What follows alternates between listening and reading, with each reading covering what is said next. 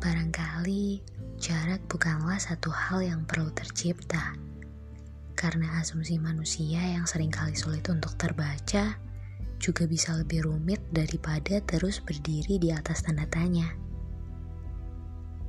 Barangkali cara terbaik untuk menanti bukan dengan mendominasi, karena menahan diri untuk menjaga apa-apa yang sudah rapi juga bisa menjadi opsi menepati tanpa perlu berjanji.